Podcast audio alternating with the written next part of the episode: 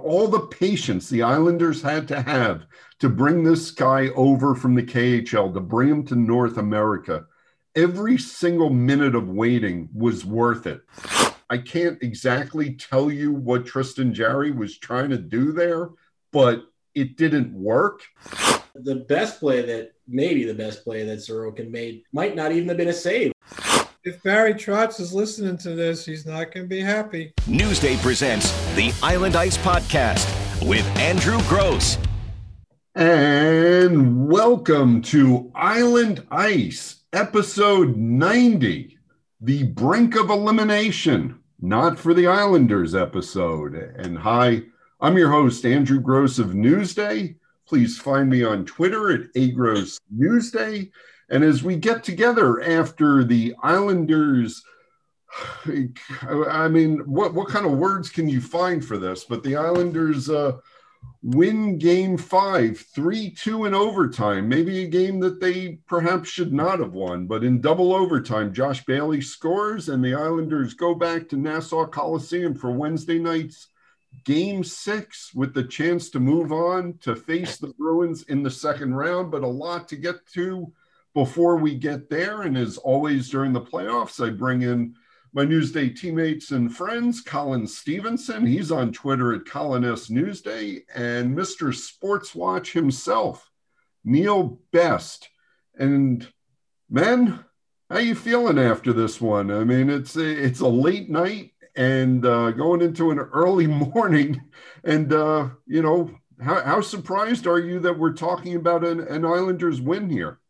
Well, it depends on when when when the surprise takes you know if you would have asked me after the first period i was said very surprised. Uh, you know once it got to overtime i felt pretty good about their chances.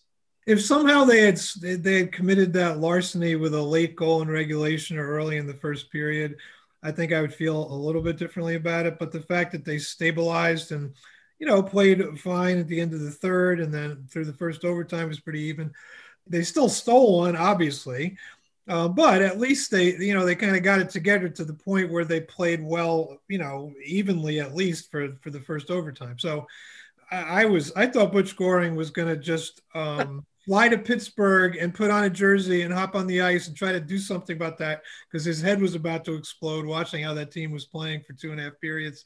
Um, it was awful. I mean, it was amazingly awful. So yeah, obviously you have to be surprised they won, but you know, also you obviously have to give him credit for keeping it together, and obviously Sorokin credit for keeping him in the game. Yeah, no, I, I was going to say I feel shame here because we're two minutes and forty seconds into episode ninety of the Island Ice podcast, and we had yet to mention Ilya Sorokin because that talk about burying the lead. That Ilya Sorokin was the start, the middle, and the finish of that story for the Islanders tonight. He was that good. It, it was funny. I mean, at a point, he wasn't. There was one shot. I think uh, it might have been in the first overtime. Maybe it was in the third period where he was he was just going on reflexes. I know he didn't see the shot, and he still stuck out his pad through traffic and, and he made a stop. And uh, boy, 48 saves, makes 19 saves in a second period that was just about as bad a period as you can you can talk about. Islanders at one point being outshot 17 to 1. It, it uh, wound up 20 to 4 um, for the Penguins. And to, to be fair, it, it, wasn't you know much better than the first period for the Islanders and, and parts of the third period as well. I know Barry Trotz talked about them sort of finding their game in the third period. I didn't think they got to anything until overtime started, but Ilya Sorokin three three NHL playoff starts in his young NHL career and three playoff wins and. Uh, Neil, I know, I know you've been uh, Mr. Goalie columnist here. well, I mean, you know, obviously he played great, but you know, I do think I, I you know his style is interesting because he's so he's so um, he doesn't make these saves look spectacular with you know flailing around. He's very calm. He's controlled. I mean, his whole style is very mature. And you know that I know that all that matters right now is Game Six, but you know, there is a bigger picture here, which is interesting, which is as well as Semyon Varlamov has been, obviously, uh, been playing. Obviously, Sorokin is the goalie of the future of the near future, and uh, no matter how this thing plays out in the playoffs, obviously the Islanders have to feel pretty good about having this guy on their team moving forward. Well, Neil, I, I I just have one sentence to say to you about that. I think you got to pump the brakes a little bit. Yeah, my my my favorite thing about the post game was Barry Trotz having one question, including one from me, one question too many about the greatness of Sorokin, and he's like, "Yeah, guys, can we pump the brakes?" He was just getting increasingly un- uncomfortable with all these Sorokin questions. Um, so, but you know, we're allowed to get overexcited. And he was. I also thought it was interesting how he he and a couple of players got Varlamov's name into their answers to remind us that he's still on the team, which we know, and that's fine. And it's great that they now have a backup in Varlamov who's that good in case something goes wrong. But you know, I mean, Sorokin's going to keep playing, obviously. So. You, you know what was interesting? I mean, as much as we've been, you know, just showing Ilya Sorokin all kinds of love, we've we've also been dumping all over Tristan Jarry for for this series. And you know what? I before the last goal. Other than that, how did you like to play, Mrs. Lincoln? Yeah, no, I, I was I was watching this game, saying this is you know this is this guy's probably his best outing in the series. Um, you know, obviously not a lot of work, but he, he was good when he had to be. And then you get Josh Bailey's winner, where I, I don't I can't exactly tell you what Tristan Jarry was trying to do there, but it didn't work. and and and 51 seconds into the second overtime, Josh Bailey, um, who who I guess we can all talk about the Josh Bailey song also, since now Barry Trotz knows it. But could you figure out what Tristan Jarry's thinking was there? Anyone? Uh, so I, I think that he wanted to move the puck quickly up the wall and, and kind of start a counterattack. But what happened, I think, that screwed him up was that Beauvillier was the first guy into the zone and actually put some pressure on him. And so probably made him, I don't know, uh, play it before he was ready to play it. Or maybe he screened him and he didn't see that Bailey was there. But yeah, he, he that was just terrible.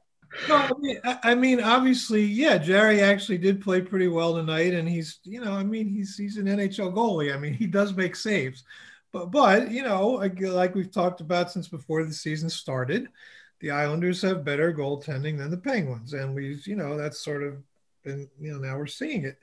So uh, I don't think Jarry's terrible. I just think Varlamov and and uh, Sorokin are better.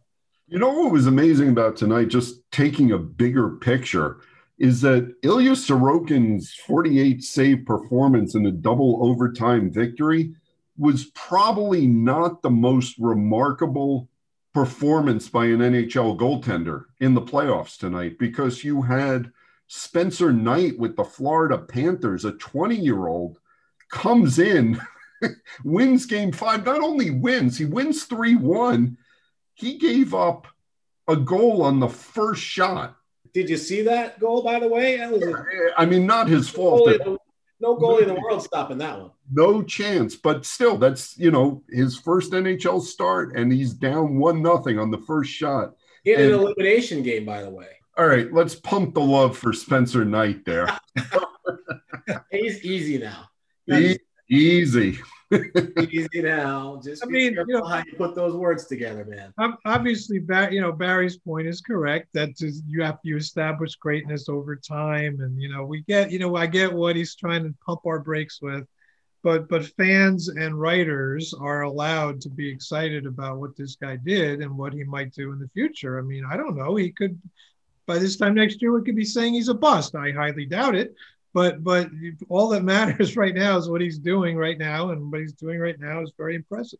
You know what I was thinking watching the game as, as he was just you know it just kept building. He he just kept getting better and better. I, I'm watching this game, going all that time the Islanders waited for this guy, and he was like the carrot at the end of the stick that you could just never reach.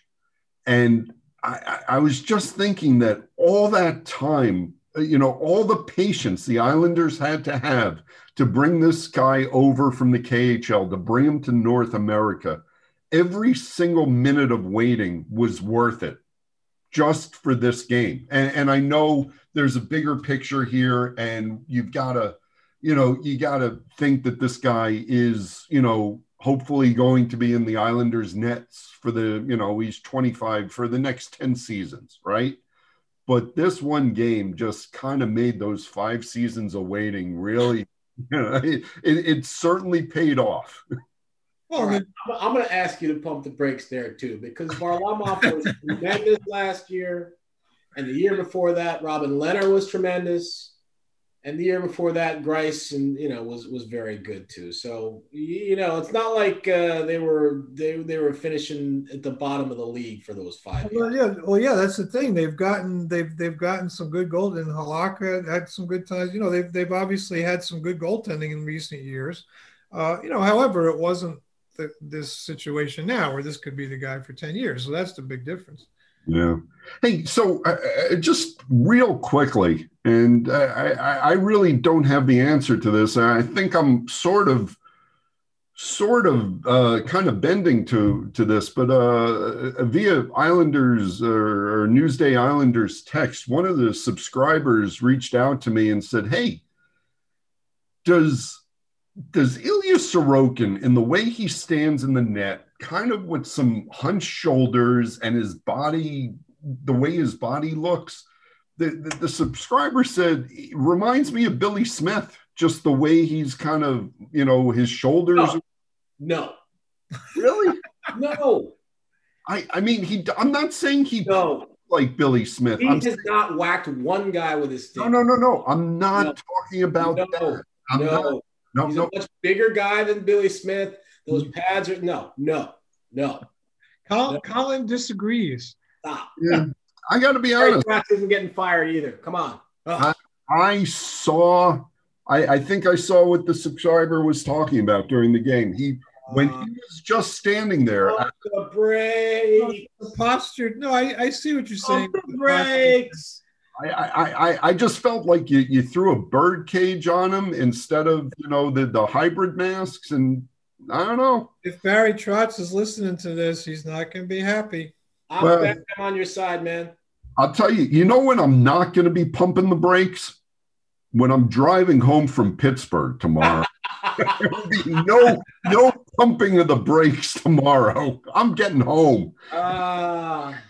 And by the way, I, I should note that uh, I keep looking around like it, it's 1 a.m. I'm doing a podcast in a hotel room, and I'm really hoping these walls are, are keeping the noise from bleeding through to my neighbors because I'm expecting a knock on my door at any minute going, Sir, can you keep it down in there? I was wondering why you kept looking around like that. Like, what, what, yeah. what is going on? Yeah. No.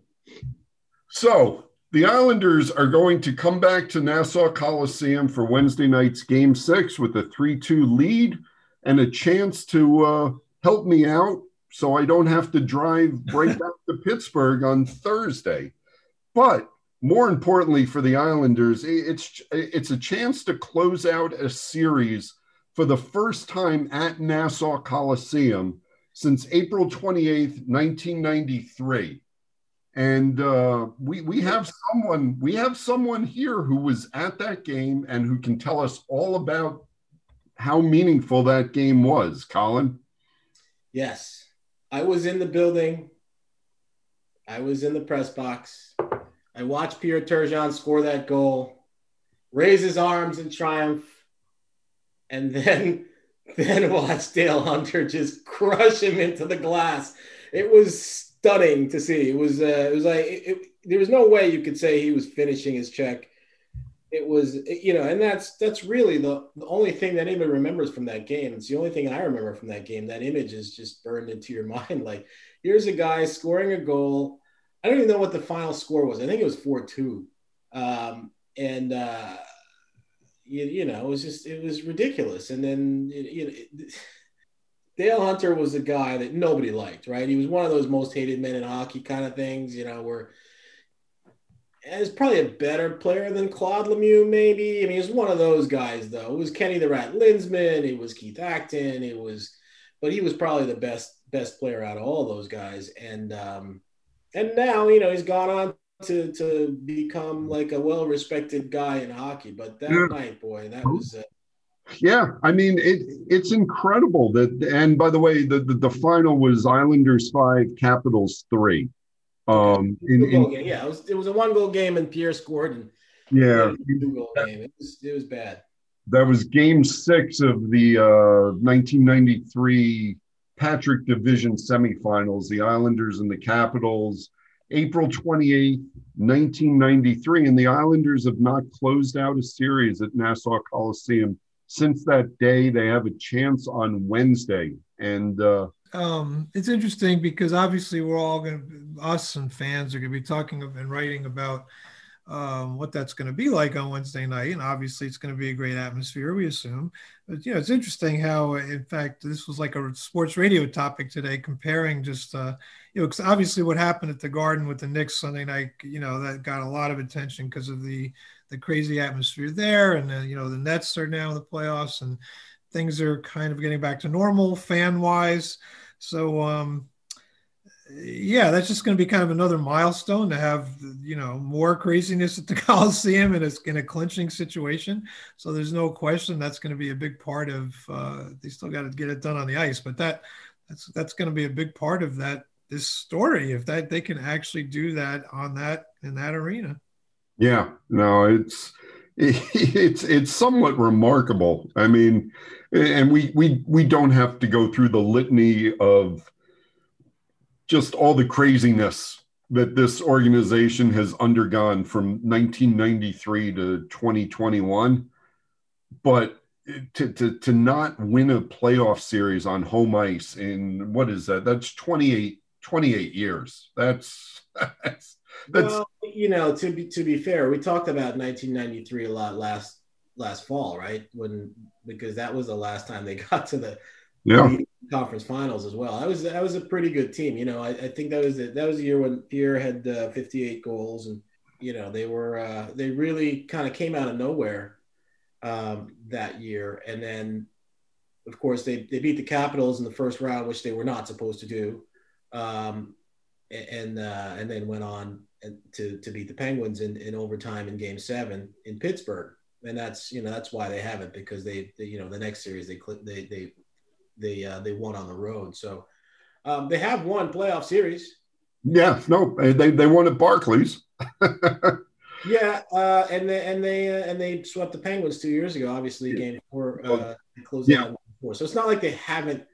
It's not like they've gone all those years and not won a playoff series. They just haven't done it in front of the the you know the Coliseum crowd. So they, they they have to actually do this on the ice, of course. And if they if they if they want to do that, it might be a good idea to not do what they've done now in four out of five. I mean, they're up three games to two, but in four out of five games, they've been gotten off to terrible starts, and um, that's not helpful if they want to actually close this thing out. So that might be something they want to focus on. You know what I'm thinking? You remember when when back during these crazy days of the lockout when MSG was playing all these old games and you know, because they had no programming and stuff. And and they played. Uh, uh, we were watching. My son and I were watching. Um, I think it might have been the '83 game where they closed it out. And, and, like you know you see uh the fans are all on the ice and doing crazy stuff and like i think it was uh billy smith is like cracking open a budweiser right on the ice. It was just can you imagine if they do something crazy like that on thursday night on wednesday night? That'd be that'd be funny. Yeah uh, i don't know that that's gonna happen it was a different time Yes, yes. Speaking of Game Six, we we also need to discuss this whether uh, if, if Oliver Wahlstrom cannot go in Game Six, and uh, as of right now, there's no update on on Wally after Mike Matheson slams him into the wall. I mean, it was you know shoulder check. You know, he went in hard. To me, it looked like his head snapped back and hit the wall I, I, know Chris King on the radio was reporting it was a lower body injury. Um, yeah, his, his his knee bent really awkwardly too. It, it was yeah. so it was it was probably an upper and lower body injury, uh, and it looked like when they were helping him off the ice that he wasn't able to skate. I mean, like yeah, yeah. up and they were helping him off. So I mean, I think the you know, I'm certainly not a doctor, neither is Chris King, but mm.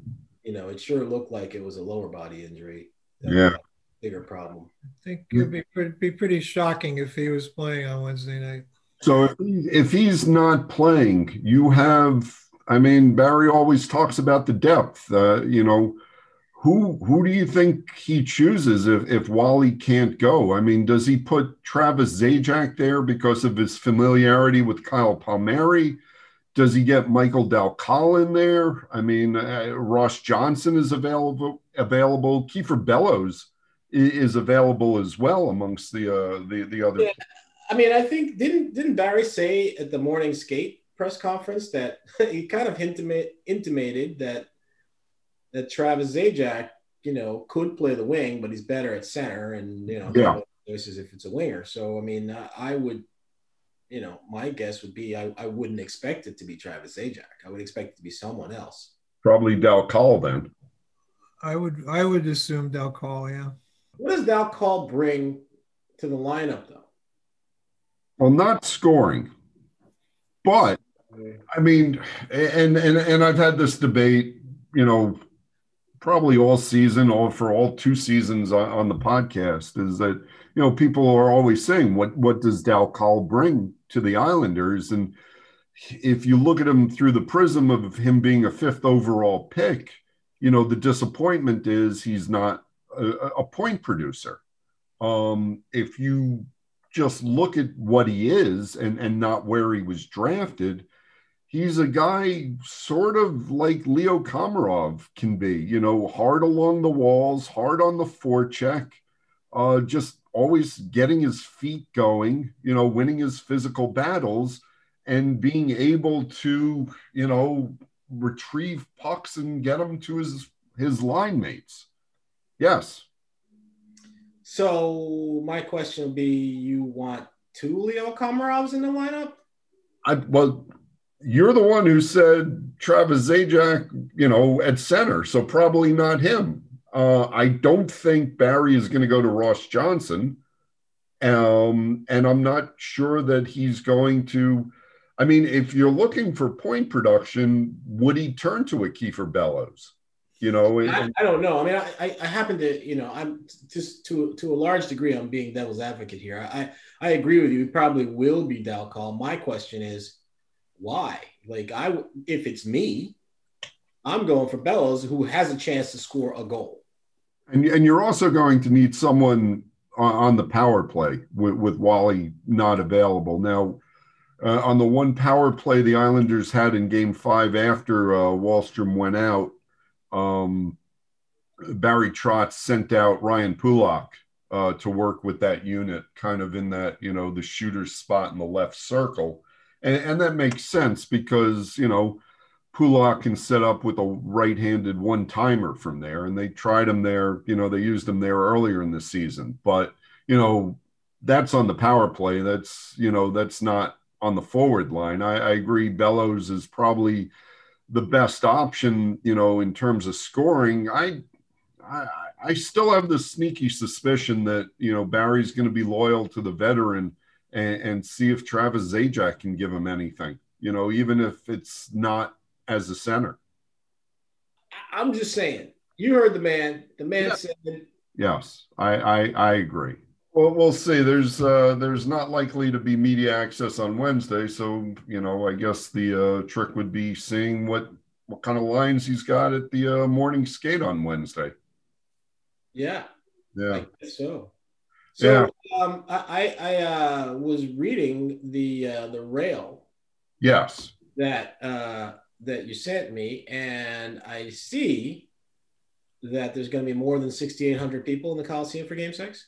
That is what the uh, email that the Islanders sent out to their season ticket subscribers today said that they, you know they are going to expand the you know, the vaccinated section, basically. So there, there will be more opportunities to buy tickets for game six. Now, they, the, the Islanders did not specify how many more people are going to be in, but it does seem like it's going to be expanded from the uh, 6,800, which. This is an amazing logistical. I don't even understand how. It, you know, obviously there's a lot of pressure on the on everybody now, just after what we've seen with the Knicks. You know, putting packing that place with vaccinated people, then you know naturally people are going to say, "Well, why can't the Islanders do that?" Especially when you see that unvaccinated section so sparse. So I think it's a good idea for them to do this, and even more so if they move to the second round. Um, but, but the logistics of what you're talking about, that game is in that game is well, we're doing this early Tuesday morning. That game is tomorrow night and we're talking about well you know they, they're going to expand and they could have more vaccinated and sell tickets i mean how is this even working logistically i don't understand i i yeah i'm just you know there are two jobs i'm glad i don't have one is nhl schedule maker and two is the person who's got to figure out where people sit in a coliseum where you have to bring vaccinated and non-vaccinated people in there. So, so Neil, maybe you were paying attention to this and I wasn't. But what did the Knicks do? Was like the whole building all vaccinated people? Yeah. I believe the Knicks were all vaccinated, and they put fifteen thousand people in there. And you know, I mean, I don't think that's a political statement. That's a that's a business statement. It's like, yeah, if you want to come, have your vaccination card. We're going to pack the place. So why not do that? I have a question about this from a media standpoint, and it, it's more an NBA question. It's not an NHL question. So I'm watching the Knicks game last night with 15,000 people in Madison Square Garden, and they again have fans sitting on the court, right? They are front row on the court where players can interact with these people you know, fall into their laps again. So I'm wondering, as a sports writer, NBA players can now fall into the laps of fans, but sports writers still have to conduct interviews via Zoom. Well, that that's a bigger question that's going to be very interesting moving forward about whether these teams are going to start using that as an excuse to not have us in locker rooms. That's a, obviously that's a big issue. But yeah. Well, why? Well, then why is Barry Trotz still wearing a mask behind the bench? I, I mean, again, this is not a. I, I think people of all political persuasions at this point could agree that there's an unbelievable amount of randomness going on in these policies uh, when it comes to sports. Certainly, with different leagues, teams, cities. I mean. At, we're, we're in a in a moment here of mass confusion, which maybe six months from now, you know, we'll all be settled and everybody will do their thing. But right now, I am completely confused about everything when it comes to that stuff. So I was watching, my son and I were watching uh, the Edmonton Winnipeg game last night. Uh, last night being Sunday night, uh, and and tonight, or I guess last night, whatever, Sunday night, Monday night, and there's no fans there, which just looks weird. You know, I mean, I, I had watched the, the Knicks game, and it was fifteen thousand people and all that and then put on the the Oilers game, or, or I guess the Winnipeg Jets game, if you want to call it that. And there's no fans in the stands, and it's just it's it's yeah, obviously it's a different country and different country that's having a different level of issues right now. Yeah, yeah, but it's it's it's just it's just awkward, and it makes you wonder, uh, you know, and and this is not a problem perhaps for this podcast to discuss, but at some point, you know, the champion of that uh, Northern Division is going to come south and and and take part in the uh, you know in the final four. Yeah, how's that going to work? I, I I don't know if the NHL knows for sure how that's going to work right now. There are a million questions right now, and they're you know. For instance, you got an Olympics coming up in two months. How's that going to work? I mean, Japan is going through a, a, a COVID, you know, spread the U.S. government just issued some edict about not, I mean, going there. And NBC's usually sends hundreds of people there, and and yeah, I I. well, you're right. It's nice that we just get to show up at the Coliseum Wednesday and watch a hockey game and say, "Oh, there's a lot of people out there. This is fun," without mm-hmm. worrying about exactly who they are, where they're sitting, how how far apart the seats are. Yes. Well, all right. It's it's now 125 in the morning, and I think that's enough hockey for one day. I agree. Wait, did, can, Yes. did, we, What what did we not go over? I, I don't know, Jordan Eberle's tying goal. I mean, the, the, the, the guy gets a pass and, and he bobbles it. And, and, and like if he doesn't bobble it, the goalie's right there. He shoots it right into the goalie's chest. And the Islanders may not even get to overtime. And instead, he bobbles it. And uh, all of a sudden, the, the puck takes him uh, uh, uh, two feet away. And now the goalie's out of position. And he scores. I mean, can we, can we talk about that? No, well, Just that's, did. you just covered it. I mean, that that's you know, you can't predict hockey, Susan. That's life. Um, anything else, Colin? What else did I forget? I mean, I mean, but Beauvillier's goal was was pretty, and I, I was very proud of my obnoxious comment in one of my versions of the column about how it reminded me of Trae Young, Trae Young blowing past Ntilikina on Sunday night. You know, it is not. It is not too soon to say it, it that. was a similar move. It was a similar move, except on skates. Yeah. No, that that That was. was, that was a sick move. Yeah, I didn't. And, and you know what? You know, you know what I noticed about Beauvillier? Like he's missed two breakaways, right? Am I right? In this series, he's missed He's two. gone breakaways. wide. Yeah. Shot, shot stick side both times, Yeah. and you know, and tonight he scored, or or in, in game in game five he scored stick side. So like you know, it's like he, he, he apparently either never got the memo about the high glove thing, or he's just like refusing to do the high glove thing. He's gonna like cross this guy up because he he knows that they have the the book on him and that he's gonna shoot high glove. And well, Billy's like, nope, nope, I'm going stick side. Well, I mean, it, it worked today. I, I, that was the, the only thing that was really disappointing about that goal was the Islanders didn't get any traction from it. You know, they, they were they were awful. They were more awful in the second period. I, I, I thought it was going to be different, but they were more awful in the second period. I mean, Sorokin had to stop two two on ones in, the first 101 of the second period. He stopped Sidney Crosby, and then he made a remarkable save on Brandon Tanev, uh, getting out his, I mean, stretching as far as he could go with his right leg uh, to stop Tanev. Uh, the game, the game really could have been, uh, you know, turned the other way right there. Um, And then- the, the the best play that maybe the best play that Sorokin made might not even have been a save, where he poked the poke checked the puck off of Jeff Carter's stick. You know, he comes in, comes barreling in from the right wing, and he wants to pull it to go to the backhand, and the Sorokin just said, "Nope, I think I'll just knock this puck away from you." you know, it, it, it shows that Ilya Sorokin is just not like an athlete. You know, he's just not an athletic person back there. He's not just this acrobat who can, you know, he, he's he's Gumby in, in in how stretchable he is back there. He really does have a high hockey IQ. You know, that stuff that coaches always the cliched hockey IQ.